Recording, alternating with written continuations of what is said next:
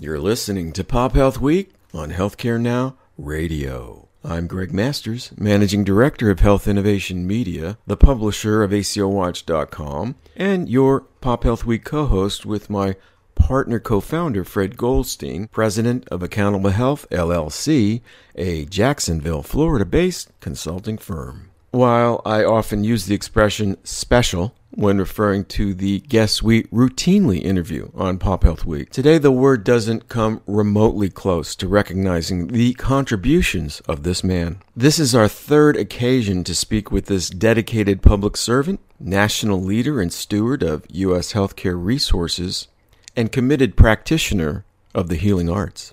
Our first encounter with Secretary Shulkin was in 2018, just prior to his abrupt termination as Secretary of the VA. At the Population Health Colloquium in Philadelphia, curated by Dr. David Nash, then Dean of the Jefferson College of Population Health, our second opportunity to chat with the Secretary was at the World Healthcare Congress in 2019 in Washington, D.C courtesy of our colleague and co host Nick van Terheyden, MD, also known as Dr. Nick. So today we are indeed privileged to again speak with Secretary Shulkin. David Jonathan Shulkin is an American physician and former government official. In 2017, Shulkin became the ninth United States Secretary of Veterans Affairs and served under President Donald Trump. Before assuming the top spot at the VA, Shulkin served as the Undersecretary of Veterans Affairs for Health from 2015 until 2017, appointed by President Barack Obama. On March 28, 2018, President Trump, in his usual style, dismissed Shulkin from his position by tweet.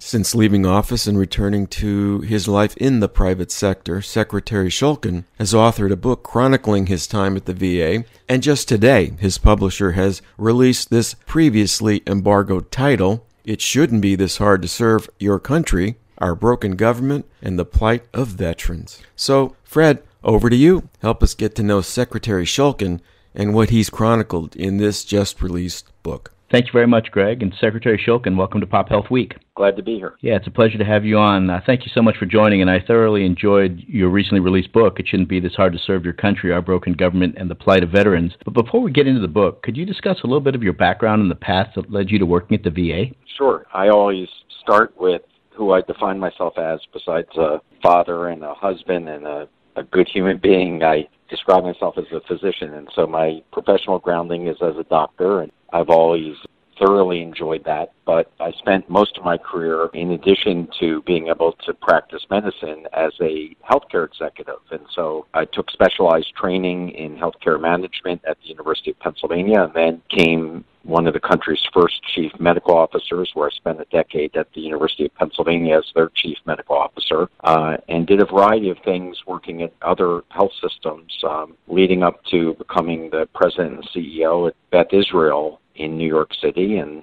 then went on to lead a hospital system in New Jersey called Morristown. And from there, I was fortunate enough to be given the opportunity to serve in the Obama administration and then finally in the Trump administration. What sort of led you to write this book? I thought hard about the reason why I entered government in the first place and the reason why I decided to leave as a CEO of a health system and move to Washington and take the both the reputational risks but also the financial reduction was because I felt strongly about two things. And they're the reasons why I wrote the book. The first is I feel strongly about the duty of public service. And when your country needs you, especially being so fortunate to have grown up in such a great country, and if you can contribute and have the skills and competence to be able to help, I didn't feel like I could say no. So I feel strongly about public service. I know many people, including many of your listeners, do as well. And then secondly, I felt very strongly about helping improve the system for caring for our veterans. Watching what has happened to many of our veterans as they've, as they've returned from some of the recent conflicts and having trained in several VAs myself in my medical training, I uh, feel that these are people that deserve the very best that our country can offer. And reading in the papers, as many of us do, as I was doing at the time, about the wait time crisis and the veterans that weren't able to get access to the care they needed, I felt that maybe I could help. And so when I went into government, it was for those two reasons. When I left government, I felt as strongly as ever about those two reasons. And I felt that I had found the formula for actually beginning to fix many of the problems in the VA that had sustained that system for decades and was really making significant progress. And secondly, that my experience in public service was both a very positive one in terms of the mission and being able to make a difference, but a very negative one in terms of what it puts you and your family through and personal sacrifices that one has to make these days in order to serve their country. And so I really wanted to write the book for the reasons of sharing what a great system the VA truly is, why it's an essential national resource, and how we can fix it. And secondly, to try to get public service back to a place where it should be, where people feel comfortable, where they want to go and serve their country, and where, where they have the ability to contribute the best to help their fellow citizens. You said you found the formula for making progress. What are some of the things you accomplished during your time there that you were most proud of? First of all, everything everything that I accomplished was certainly not my accomplishment alone. There's 370,000 dedicated people who work in the VA every day, and I work closely with members of Congress and the administration and the veterans groups all to accomplish it. But I think I would probably start by answering that question, Fred, by the burning platform in which I entered government in 2015 uh, under the Obama administration, where there was a wait time crisis. When I entered government, there were 350,000 veterans waiting for care more than 30 days, and 57,000 of those waiting more than 30 days had urgent healthcare problems. So we established same day services in every VA medical center across the country so veterans wouldn't have to wait for urgent care. We dramatically expanded our use of telehealth to be able to reach veterans who live in rural areas where 40 to 45% of all veterans live in rural areas. We posted publicly our wait times. Still, the VA is the only system in this country that I'm aware of that publicly posts its wait times so people can view them and understand where waits are and how the improvements are happening. And finally, we expanded the use of private sector healthcare. When I entered the Obama administration, we were at about 19% of veterans getting their care outside of VA in the private sector. When I left, that was up to 36%. And so we really tried to create a system that met the needs of the veterans. And I, I think that was one of the most important things that we could do because veterans shouldn't be waiting for health care. Yeah, I know it was a critical issue, obviously, all over the press at the time that occurred. And as you said, there have been major improvements in that. Some other areas you worked on that are not just VA areas, but obviously critical to the VA as well as the populace in the United States at large include the, the Hep C issues and mental health. Can you discuss what you did around those, and particularly Hep C, your focus on that? The real superpower of the VA system is is that our patients, our veterans, are with us for life after they leave the service. It really is a true population health model. And so, since everybody's on a common electronic record, I was able to ask the question how many veterans do we have that have hepatitis C, who have a lab test that shows that they have a positive serology for hepatitis C? And the answer came back almost immediately 163,000. And so I asked the question, and then that became a mandate of mine, that I felt that no veteran should have hepatitis C now that we have drugs that are able to cure the virus at a 95% or, or above level. And so I gave a mandate that we would eliminate hepatitis C among the entire veteran population. The only problem was was that it's a very expensive drug, and I didn't have the budget to do it. So I went to Congress and I asked them for a billion and a half dollars to be able to do it, and told them why, and they gave me the money. So now it was back on us, and we started with a very effective outreach program where we would contact people, bring them in. We trained our pharmacists and and uh, other healthcare professionals to be able to do this work, and we have now treated well over 100,000 of those veterans, completely eliminated their hepatitis, and on the way to being able to completely eliminate it from the veteran population. And I think that's a really important example of the way that health systems and integrated providers can look at problems, reach out to those that they serve, and be able to do good work. And so I hope that's an example that others will begin to follow. Yeah, it on, really makes sense. Oh, go ahead. Uh, I was just going to transition to the mental health issue, probably the most mm-hmm. significant issue for me when I was secretary. I declared that our top clinical priority would be to reduce or eliminate suicide among veterans, uh, something that was happening 20 times a day. Still, just last week, the data came out and there's not been a decline. In fact, in fact, there's actually been a slight increase in the number of suicides happening every day among veterans.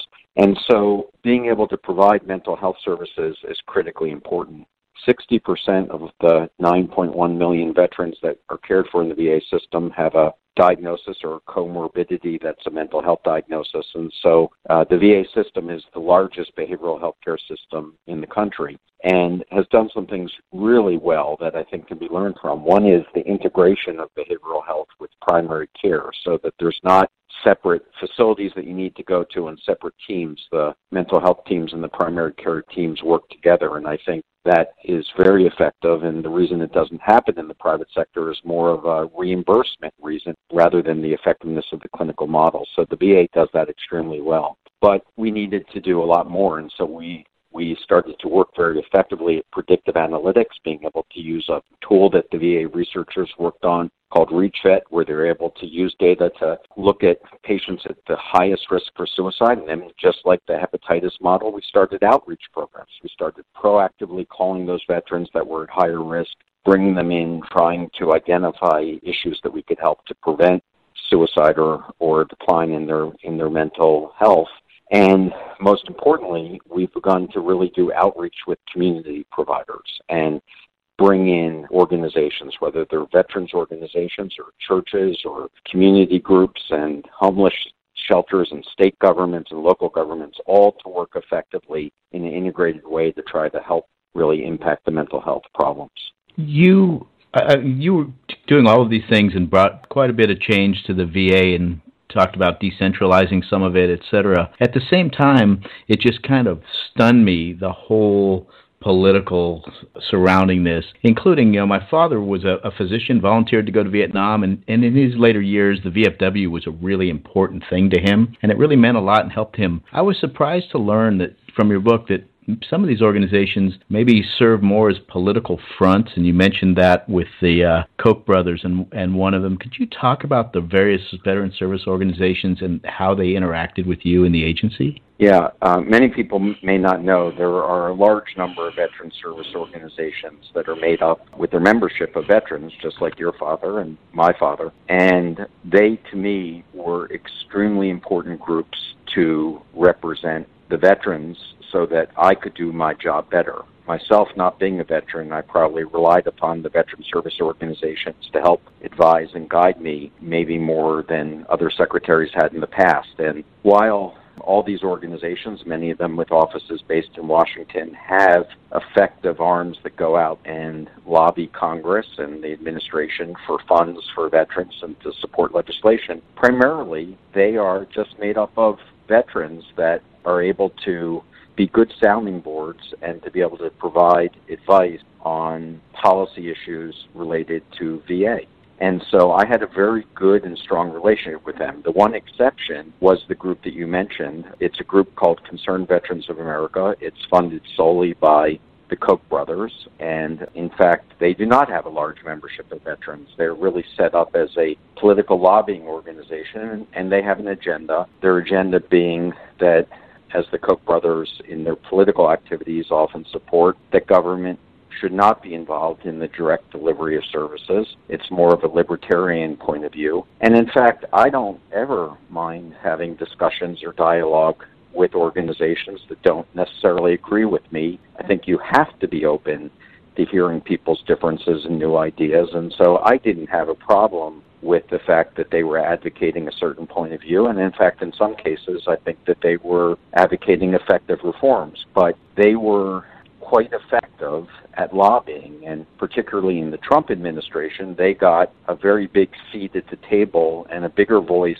than necessarily some of the other veterans groups that truly represented what the veterans wanted. And so we um, we were at odds over the issue of privatization of the VA. I did not think that was in the veterans' interest. I didn't think veterans wanted that. And the Koch brothers political body you know, was, was advocating for faster movement towards reducing government's involvement. And so there were some political manipulations in that relationship between me and them that frankly I don't think ended up being productive for helping veterans get better care. And you talked about, mentioned you'd gone from 19% to 36% use of, of private services for VA members. But it just sort of stuck with me you, from your book and, and knowing yeah. veterans, et cetera, that they do have unique issues that they face that aren't typically seen in the general employer based population or Medicare, Medicaid that would require more unique services through the VA. Isn't that tr- the case?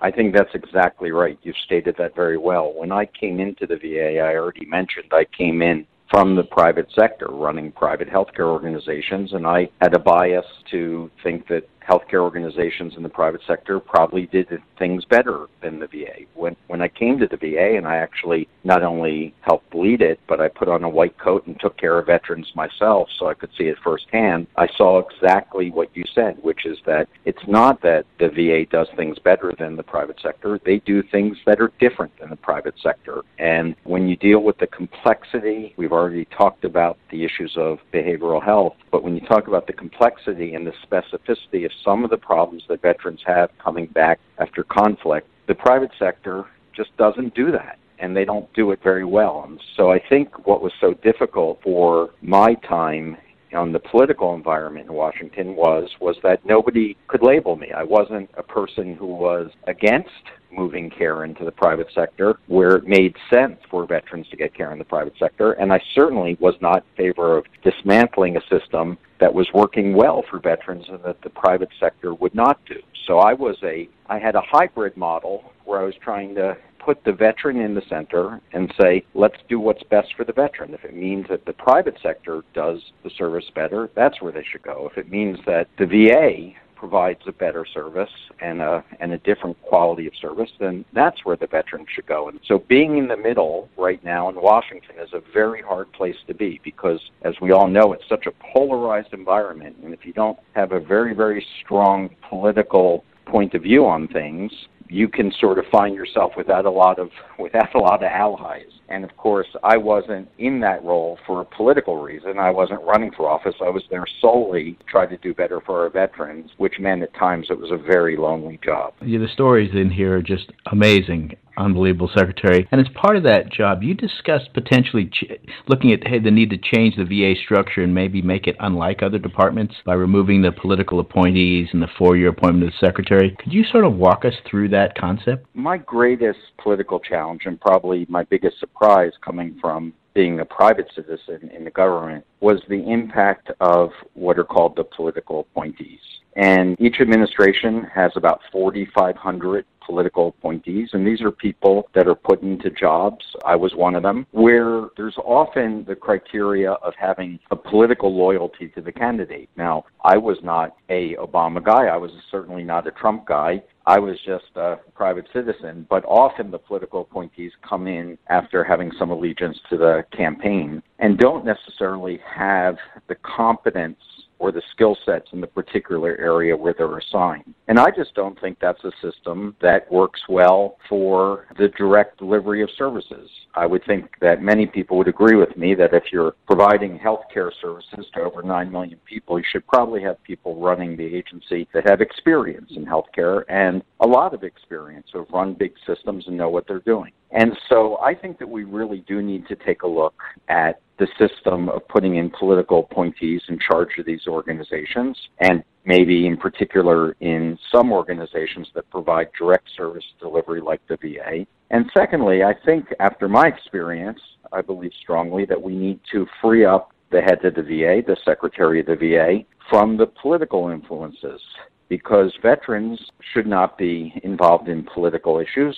There are Democrats and there are Republicans who serve in our military, and we need every segment of our society to feel comfortable in a volunteer military. So, what I'm suggesting is quasi protected uh, Veterans Administration, where the secretary is given a term and not subject to the political whims of either the administration or of Congress. And I'm also suggesting that the political appointees be replaced with professionals. And if one were to look towards a model that would be similar. It might be a, a model that's similar like Amtrak or the post office. And there might be some some nuances to doing this particular for the VA so that there would be some greater uh, involvement of people who have served in the past in the military. But I think we can do better than what we have now, which is a rotating political door where the secretary and the undersecretary change roles every two years so there's not continuity and not a vision for how we continue to fix this system. And just to give you one example, prior to being secretary, I was the undersecretary of the Health Administration. That's the position that runs the health component of the VA. I left that position in January of 2017 to after I was nominated as secretary. That position today, as we speak, is still not filled. So it's a Senate confirmed position and it still remains open. And so therefore, this type of political rotation, I don't think serves our veterans in the way that we owe it to them to to run an organization that should be serving them. And one of the things you did that I thought was also interesting in terms of connecting sort of the political with the veterans was allowing congressional members, uh, representatives to have offices in the VA that was located in their district. And I know that last month it was just announced that that's going to be pulled. Can, can you discuss that and your thoughts on allowing the uh, congressional representatives to office in the VA? I think it's a mistake to pull that. Uh, the reason why I granted the ability for members of Congress to have a office at the VA is because when you speak to members of Congress, as I did almost on a daily basis, about their concerns about caring for veterans in their districts, they would say that more than 50% of their casework, of the issues that they're trying to resolve for their constituents, involved veteran issues. So they have staff that are dedicated to this.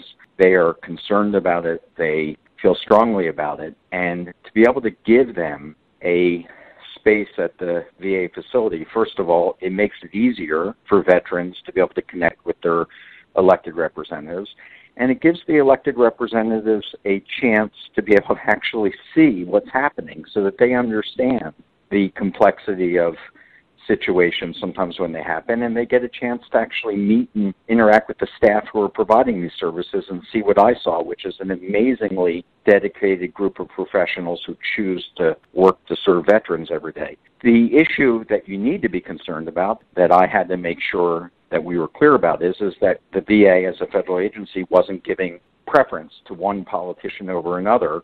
Certainly, that was not my intent, and so we had to make sure that all representatives have equal access to the office space and that there were no preferences and nobody had advantage over another, so it wasn't political. But we were able to do that, and I thought that was a good program. And obviously, members of Congress who chose to take advantage of it thought it was a good program too. The current administration has decided that they don't think that's something that they want to continue and and that certainly is their choice and certainly if they need the room for clinical reasons I can understand that but I think the intent of working closer with Congress to do better for veterans is a good thing. I'd like to ask you one uh, quick question. We've got a few minutes left on a story in your book in regards to your deputy Tom Bowman and uh, your in the rep- press reports of him being fired. And then you met with the president, who said, uh, "quote You and I are the only ones who could fire your deputy. If neither of us are planning to, it can't be true. It can't be true." End quote. And then it came to pass. And I noticed throughout the book you sort of separated whether the president or the rest of the politicos, et cetera, were doing these things. Do you think he was aware of that, or just it was just the politicos doing that kind of stuff? This is a really, really excellent issue, and probably one of the central features of my book. The president is one person. It's a huge administration, a huge country to run, and so these political appointees that I talk about, these 4,500, many of whom are there for the right reasons, but many who are off on their own political agendas can create a lot of turmoil in the organization. I think in the current administration under President Trump, he is not always aware of what is happening and the activities of these political appointees. He can't possibly know them all. I mean, there's 4,500 and they're off every day doing their jobs. So in the case of what you talked about, it was a, it's it's described very well in the book. one day we read a front page story in the Washington Post that my deputy, who was confirmed by the U.S. Senate, was going to be fired by the president because he was not representing the political views of the president. And as you described, I was able to go and have lunch with the president that day of the story and asked him about it. He was completely unaware of that and was aligned that that would be a choice that either he would have to make or me as secretary would have to make. So this was a story that was leaked. It was leaked for a specific purpose to be able to send a message to both me and the deputy secretary that we better get in line politically with what these political appointees wanted to do. You know, they probably didn't think I'd have a chance to ask the president about it. So certainly in that case, he was not aware. But I do think that the political appointees do have great influence on many of the policies that we're seeing and on many of the areas of the country that many people see as confusing coming out of the White House that there's different messages. Sometimes the president has a different message than other members of the White House team, and I, I think that that's a reflection of him not being aware of what's going on around him. Well, I'd like to thank you, Secretary Shulkin, for, for having served, for actually the stories that you had to go through and your family had to go through were just fascinating and unfortunate, and for the work you did. And thank you so much for joining us here on Pop Health Week. Thank you, Fred. That'll turn it back over to you, Greg. And thank you, Fred. That is the last word on today's broadcast. I want to thank Secretary Shulkin for his lifetime commitment to public service and the healing arts in particular, including his passion to serve the men and women of the United States military through the national treasure of the Veterans Administration. For more information or to order Secretary Shulkin's exceptionally informative and timely piece, It Shouldn't Be This Hard to Serve Your Country, Our Broken Government and the Plight of Veterans, see the link in our program description at Pop Health Week or go to pophealthweek.com. For Pop Health Week, my colleague Fred Goldstein, the Honorable Secretary Shulkin, and Healthcare Now Radio, this is Greg Masters saying, bye now.